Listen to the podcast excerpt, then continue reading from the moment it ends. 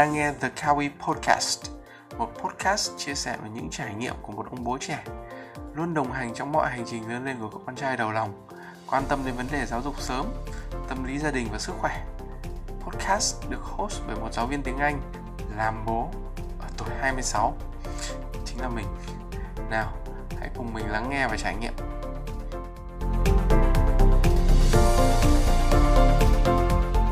Xin chào mọi người trở lại với The Kawi Podcast. Khi mà mình đang thu âm podcast lần này thì cũng là 24 tháng Chạp rồi. Tức là chỉ còn 5 ngày nữa là Tết. Năm nay là năm nhuận nên là tháng Chạp chỉ có 29 ngày. Nên mình cảm thấy là mọi thứ đang diễn ra khá là vội vã, rất là cập dập. Nhà mình cũng như rất nhiều gia đình khác thì cái thời điểm này cũng có rất là nhiều nỗi lo cho cái ngày Tết. Nào là mua sắm rồi đủ các loại khoản thu chi. Và quan trọng hơn nữa là cũng đến lúc để tổng kết và đưa ra những cái kế hoạch cho năm mới. Và chắc chắn là khi chúng ta có nhiều công việc, nhiều nỗi lo trong một cùng một thời điểm, thì chắc chắn chúng ta sẽ phải đối mặt với những áp lực. Rất dễ dàng chúng ta rơi vào cái trạng thái stress, trạng thái căng thẳng. Hôm nay thì mình muốn giới thiệu cho mọi người một cái bài TED Talk. Và theo mình thì đây là một cái bài thuyết trình rất là xứng đáng để nghe vào dịp cuối năm, vào cái thời điểm này. Bài thuyết trình có tựa đề là How to make stress your friend, tạm dịch tiếng Việt là làm thế nào để làm bạn với căng thẳng của tiến sĩ tâm lý, giảng viên đại học Stanford Kelly McGonigal. Nào, hãy cùng mình lắng nghe và trải nghiệm.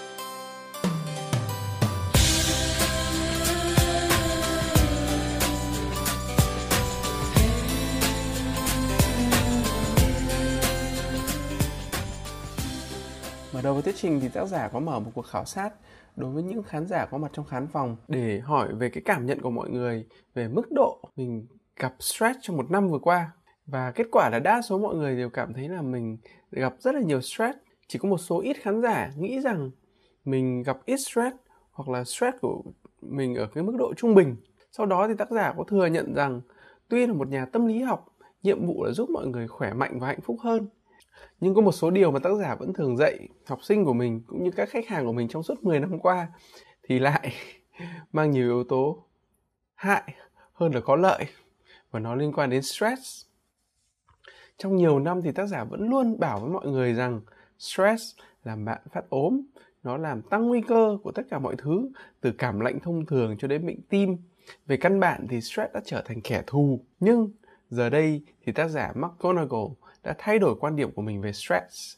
Trong một nghiên cứu theo dõi 30.000 người trưởng thành ở Mỹ trong vòng 8 năm và họ bắt đầu bằng việc hỏi mọi người rằng trong năm vừa qua bạn đã phải chịu đựng bao nhiêu stress. Họ cũng hỏi một câu hỏi khác là bạn có tin rằng stress có hại cho sức khỏe của mình không? Và sau đó thì họ nghiên cứu về hồ sơ tử vong và những người đã trải qua nhiều căng thẳng trong năm vừa qua ấy, thì có nguy cơ tử vong tăng đến 43%. Nhưng điều này chỉ đúng với những ai tin rằng stress có hại cho sức khỏe của họ. Và điều thú vị là những người gặp nhiều căng thẳng nhưng không nghĩ rằng stress có hại thì thường là không có vẻ gì là họ sẽ chết. Trên thực tế là họ là những người có nguy cơ tử vong thấp nhất trong tất cả các đối tượng nghiên cứu, kể cả những người gặp tương đối ít stress. Bây giờ thì các nhà nghiên cứu đã ước tính rằng trong vòng 8 năm với 182.000 người Mỹ chết trẻ thì những người đó không chết vì stress mà vì do họ tin rằng stress là có hại cho họ. Tức là hơn 20.000 cái chết một năm. Vậy nếu ước tính đó là chính xác ấy, thì niềm tin rằng stress có hại cho sức khỏe sẽ đứng thứ 15 trong những nguyên nhân gây tử vong nhiều nhất tại Mỹ trong năm vừa qua, khiến nhiều người chết hơn cả ung thư da, HIVS và các vụ giết người các bạn có thể hiểu vì sao nghiên cứu này làm tác giả cũng như các nhà tâm lý bác sĩ phải phải hoảng. Vì những người đó luôn cho rằng stress có hại cho sức khỏe của bạn. Nếu thay đổi cái cách nhìn nhận của chúng ta về stress thì có thể khiến chúng ta trở nên khỏe mạnh hơn hay không? Và khoa học đã trả lời là có. Khi bạn thay đổi suy nghĩ của mình về stress ấy, thì bạn có thể thay đổi cơ thể của mình phản ứng với nó để giải thích cho cái cơ chế của điều này thì mọi người hãy giả vờ rằng các bạn là những người tham gia vào một nghiên cứu được thiết kế để làm chúng ta bị stress. Nó được gọi là bài thử nghiệm stress xã hội. Bạn bước vào phòng thí nghiệm và bạn được bảo rằng bạn có 5 phút để nói về những nhược điểm của mình cho một cái hội đồng chuyên gia đánh giá ngồi ngay trước mặt bạn. Và để đảm bảo cho bạn cảm thấy áp lực thì người ta sẽ chiếu đèn, đặt camera. Các chuyên gia đánh giá đã được đào tạo để đưa ra các thái độ phản ứng làm bạn mất hết sự can đảm. Sau khi các bạn đã bị làm cho nản trí thì đến phần tiếp theo là các bạn sẽ phải làm một bài kiểm tra toán và bạn không hề hay biết rằng những người thử nghiệm đã được huấn luyện để quấy nhiễu khi bạn làm bài. Những áp lực đó sẽ khiến tim bạn đập nhanh hơn, nhịp thở cũng nhanh hơn và toát cả mồ hôi hột. Thông thường thì chúng ta sẽ diễn giải những cái thay đổi về thể chất này là do sự lo lắng hoặc là các dấu hiệu thể hiện ra rằng chúng ta không giỏi đối mặt với áp lực. Nhưng nếu thay vào đó, bạn nhìn nhận chúng như những cái dấu hiệu của cơ thể đang được tiếp nhận thêm năng lượng để chuẩn bị cho bạn đối mặt với những thử thách thì mọi thứ sẽ diễn ra như thế nào?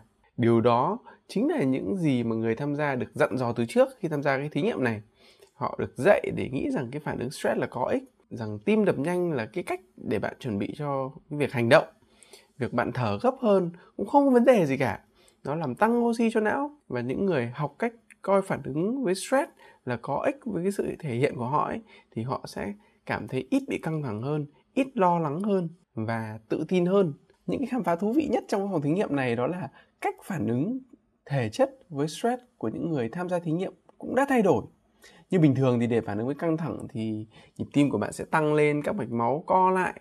Đó là một trong những lý do căng thẳng thường xuyên có thể gây ra các vấn đề về tim mạch.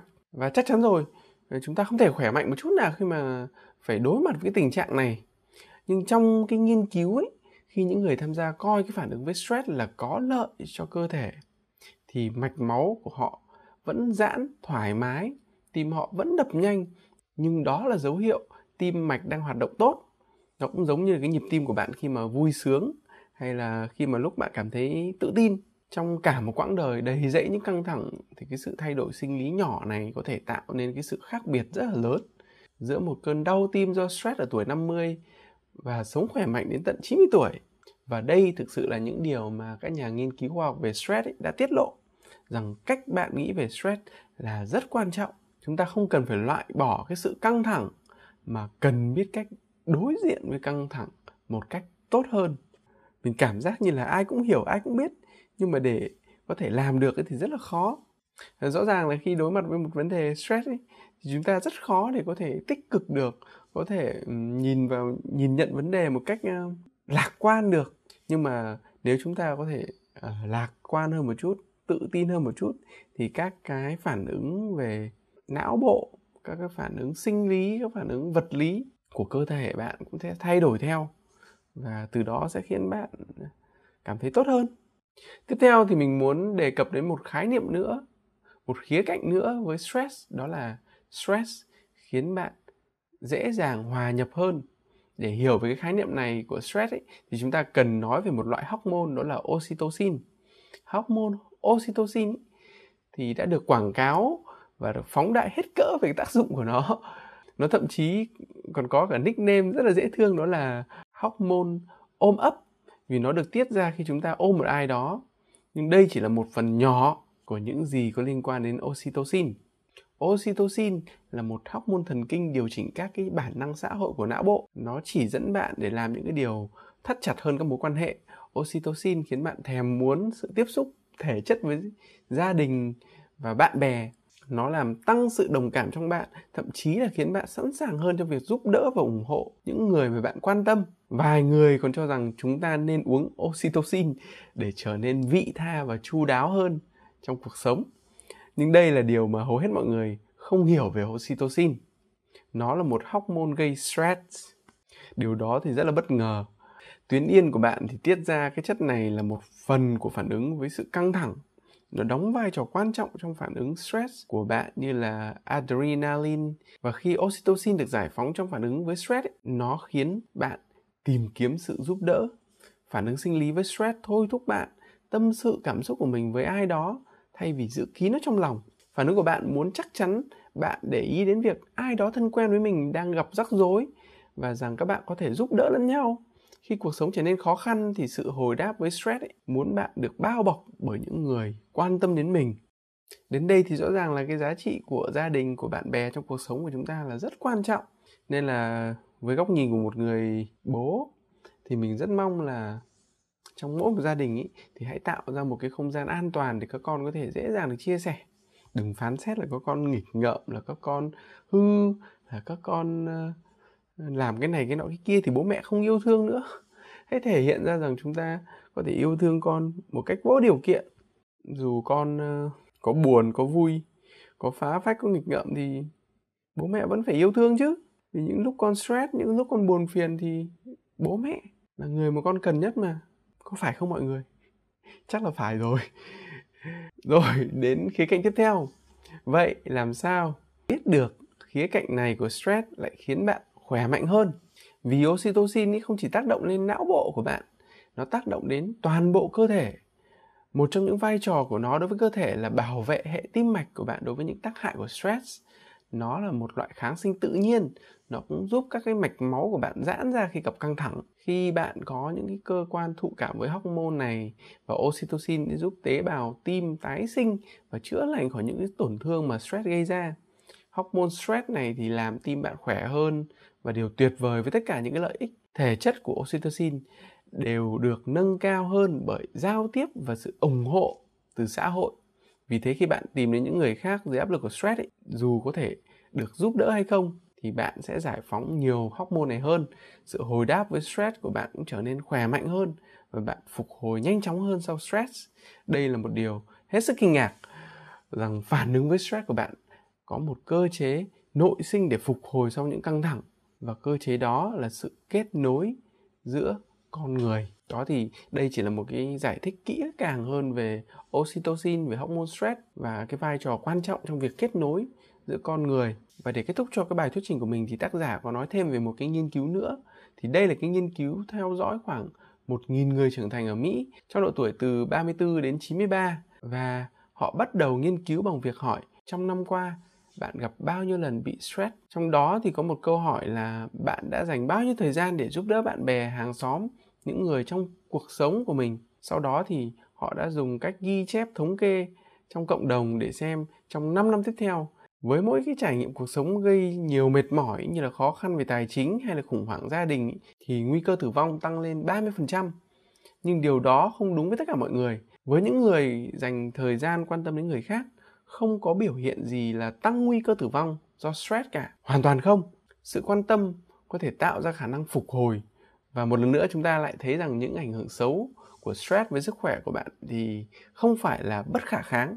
Chỉ cần chúng ta có thể quan tâm đến người khác nhiều hơn thì hoàn toàn có thể phục hồi được các bạn suy nghĩ và hành động có thể thay đổi cái trải nghiệm với áp lực và mệt mỏi của các bạn khi bạn chọn nhìn cái phản ứng căng thẳng một cách có lợi thì bạn có thể tự tạo ra cái lòng can đảm sinh học. Khi bạn kết nối với những người khác dưới tác động của stress ấy, thì bạn có thể tạo ra sự phục hồi.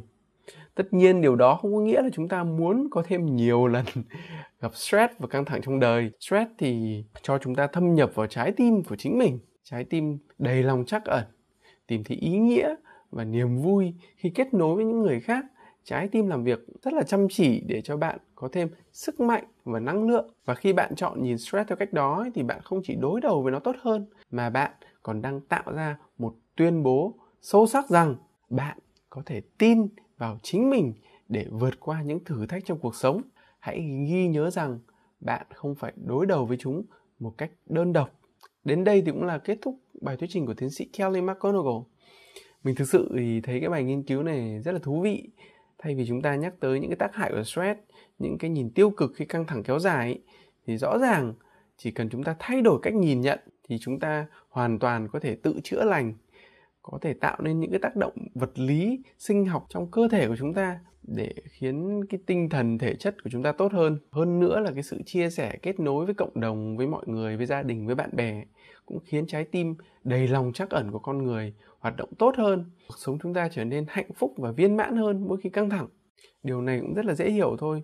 Chúng ta có thể dễ dàng thấy những người mà đã là tỷ phú, khi đầy đủ các cái giá trị về vật chất rồi thì họ luôn cố gắng làm từ thiện hay là trao yêu thương nhiều hơn, quan tâm đến cộng đồng. Vì đó là cái cách mà con người chúng ta có thể cảm thấy cân bằng lại. Và đó cũng là tất cả những thông điệp mà mình muốn chia sẻ với mọi người. Nhân dịp cuối năm, mọi thứ đang rất là bộn bề, nhiều nỗi lo như thế này.